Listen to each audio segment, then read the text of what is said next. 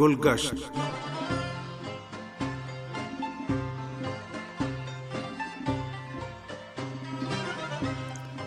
عزیز سامعین، پروگرام گلگشت لے کر حاضر خدمت ہیں۔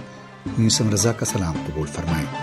اس پروگرام میں ہم ایران کے مختلف شہروں کے پرکشش تاریخی، ثقافتی اور فن و ہنر سے متعلق مقامات کا مختصر تعارف کراتے ہیں۔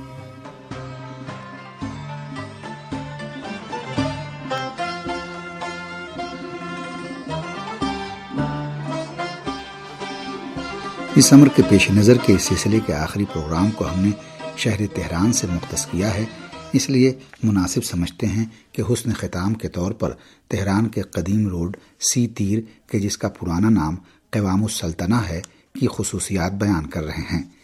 اس روڈ پر پرانے مکانات اور قیمتی میوزیم کے ساتھ ہی ایران میں موجود عیسائی، یہودی، مجوسی اور اسلام کے پیروکار بھی رہائش پذیر ہیں کہ جو زمانے قدیم سے ہی نہایت پرامن اور پرسکون انداز میں زندگی بسر کرتے ہیں۔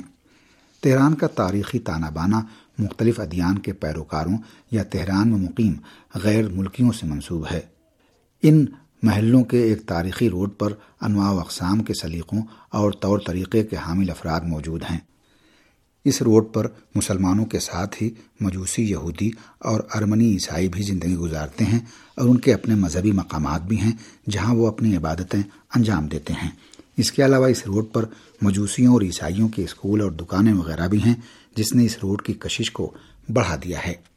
تہران کا سی تیر روڈ کے انقلاب سے پہلے جس کا نام قیام السلطنہ تھا چرچوں، مسجدوں اور کنیساؤں کی کثرت کے سبب ادیان تہران روڈ کے نام سے معروف ہو گیا ہے۔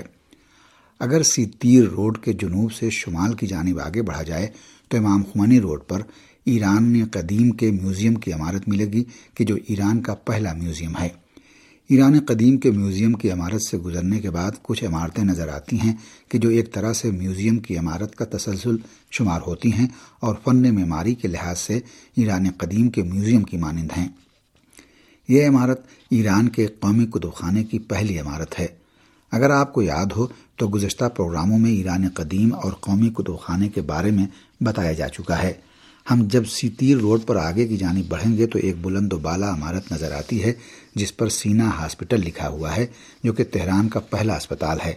ناصر الدین شاہ کے زمانے میں یہ حصہ تہران کا شمالی حصہ شمار کیا جاتا تھا۔ تھوڑا اور اوپر جانے پر پترس مقدس نام کا چرچ واقع ہے۔ یہ پروٹیسٹ چرچ ہے اور ایک سو پچاس سال پرانا ہے۔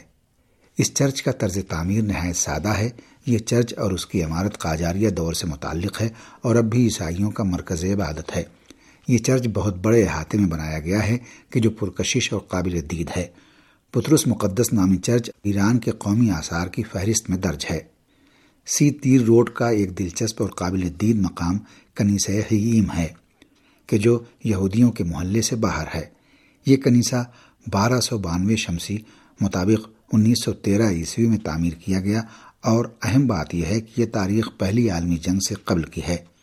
وہ قاجاریہ سلسلہ حکومت کا آخری دور تھا اور اس وقت یہودی کے جو ایک مذہبی اقلیت تھے اور مالی لحاظ سے موجودہ دور کی مانند مضبوط نہیں تھے، پھر بھی انہوں نے ایسا کنیسہ تعمیر کیا جو اپنے خاص طرز معماری کے پیش نظر دنیا بھر کے یہودیوں کے لیے ایک قابل فخر مقام سمجھا جاتا ہے۔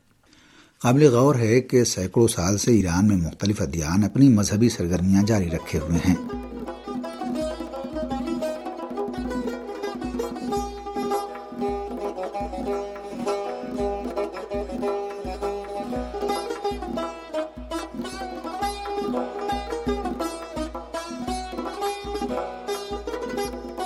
تہران کا سی تیر روڈ پر قوام السلطنہ سے متعلق مکان میں اپنی مثال آپ ایران کا آپ گینا اور سفالینہ میوزیم بھی موجود ہے کہ جس کے بارے میں ہم گزشتہ پروگرام میں بتا چکے ہیں۔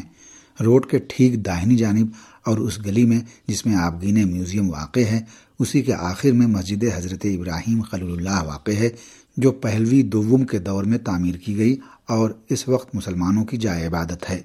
یہ عمارت اس میں بامسمہ ہے کیونکہ حضرت ابراہیم علیہ السلام کو توحیدی ادیان کی علامت سمجھا جاتا ہے اور اس مسجد پر آپ کا نام اس روڈ کی دینی ترکیب کے مناسب ہے۔ سی تیر روڈ مرزا کوچی خان نامی روڈ تک چلا گیا ہے۔ فیروز بہرام نامی مجوسیوں کا آتش کدہ اسی روڈ پر واقع ہے۔ اس آتش کدے کے قریب میں فیروز بہنام نامی ایک اسکول ہے جو مجوسی بچوں کی تعلیم کے لیے بنایا گیا ہے۔ اس آتش کدے کے پیچھے ایرج خسرو حال واقع ہے کہ جہاں دین زرادشت کے پیروکار اپنی شادی بیاہ اور خوشی و غم کے پروگرام منعقد کرتے ہیں۔ مجوسیوں کا آتش کدہ نسبتاً ایک چھوٹی عمارت ہے کہ جس کی زیادہ تر دیواریں سفید رنگ ہیں۔ مجوسیوں کی عبادت و دعا کا کوئی خاص وقت نہیں ہوتا، بلکہ وہ جب بھی ضرورت محسوس کرتے ہیں، عبادت و دعا کے لیے اپنی عبادت گاہ میں پہنچ جاتے ہیں۔ اس آتش کدے میں جو آگ ہے وہ ہمیشہ روشن رہتی ہے، حتیٰ رات میں جب کوئی بھی نہیں ہوتا، وہ جلتی رہتی ہے۔ خود اس معبد کی آگ بھی یزد کے آتش کدے سے روشن حالت میں ہی تہران منتقل ہوئی ہے۔ مجوسیوں کا خیال ہے کہ یہ آتش کبھی بھی خاموش نہیں ہوئی اور اسے خاموش نہیں ہونا چاہیے۔ یہ آتش کدہ انیس سو سترہ عیسوی میں ایک بانفوز اور باثر و مشہور مجوسی کی خسرو نے بنایا تھا۔ مجوسیوں کے آتش کدے کے سامنے عیسائیوں کے چرچ کی عمارت ہے، جس کا نام حضرت مریم چرچ ہے۔ یہ چرچ انیس سو پینتالیس میں رومن عیسایان نامی ایک شخص نے تعمیر کرایا ہے اور اس کا معمار نکلائے مارکوف تھا۔ معماری کے لحاظ سے یہ چرچ قفقاز اور آذربائیجان میں بنے ہوئے ارمنی چرچوں سے بہت مشابہ ہے اور تہران میں ارمنی عیسائیوں کا سب سے اہم چرچ ہے۔ اس چرچ کی محراب پر اپنی مثالات چاندی کا کام انجام پایا ہے کہ جو پوری دنیا میں بے مثال ہے۔ چرچ کے ساتھ ہی اسقف اعظم آرتک مانوکیان میوزیم ہے۔ اس میوزیم کے ایک حصے میں ایران میں ساکن ارمنی عیسائیوں کے فن و ہنر بھی نمائش کے لیے رکھے گئے ہیں، چاہے وہ پینٹنگ کی شکل میں ہوں یا مجسمے کی شکل میں۔ ان آثار میں ارمنی عیسائیوں کی اہم شخصیتوں کی تصویریں بھی ہیں اور رائج موضوعات پر مشتمل فنی و ہنری آثار بھی۔ اس میوزیم کے دوسرے حصے میں چھوٹے مجسموں کا ایک مجموعہ بھی ہے کہ جن پر مختلف دور میں رائج لباس نظر آتے ہیں کہ جو ایک طرح سے اس اقلیت کی عوام شناسی اور ان کے لباس میں آنے والی تبدیلیوں کی عکاس ہے، جبکہ میوزیم کا دوسرا حصہ ایرانی ارمنی عیسائیوں کے گراں قدر ورثوں کا مجموعہ ہے کہ جو ان کی مقدس خطی کتابوں، کنداکاری کی ہوئی کرسیوں وغیرہ پر مشتمل ہے۔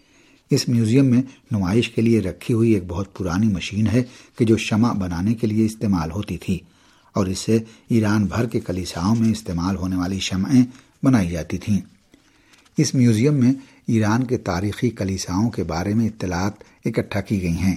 یہ جاننا مناسب ہے کہ ایران تاریخی چرچوں کے لحاظ سے دنیا کے مالا مال ممالک میں سے ایک ہے اور یہاں تقریباً چار سو تاریخی چرچ ہیں کہ جو اٹلی میں موجود تاریخی چرچوں سے بھی زیادہ ہیں۔